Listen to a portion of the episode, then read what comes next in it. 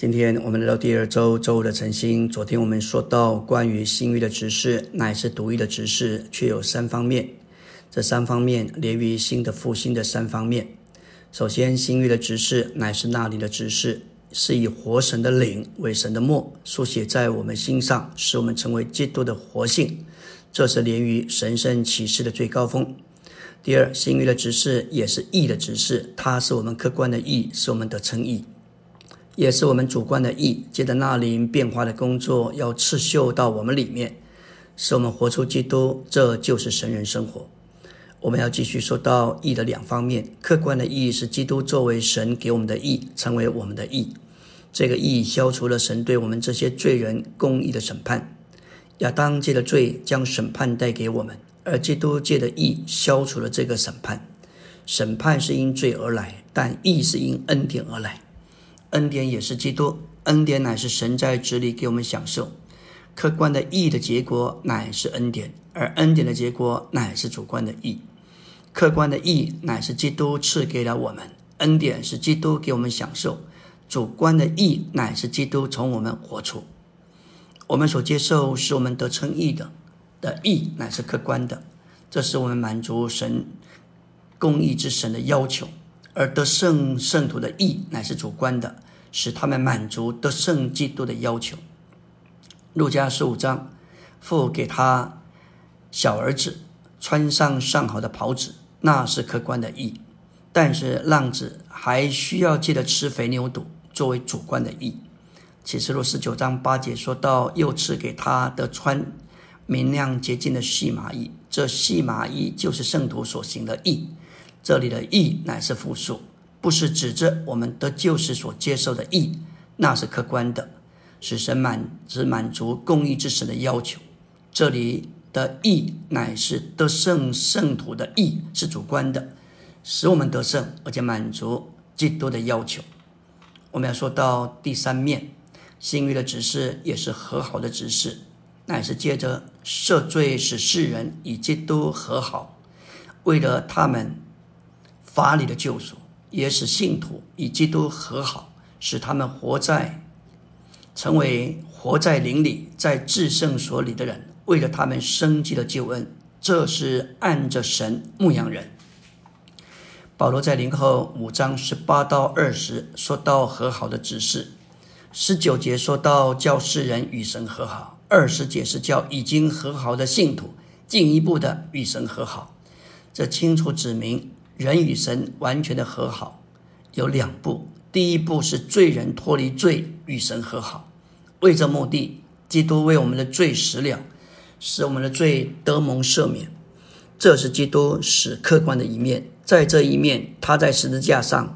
担当我们的罪，替我们受了神的审判。第二步乃是活在天然生命中的信徒脱离肉体与神和好，为这目的基督替我们这个人死了，使我们能够活在复活的生命里，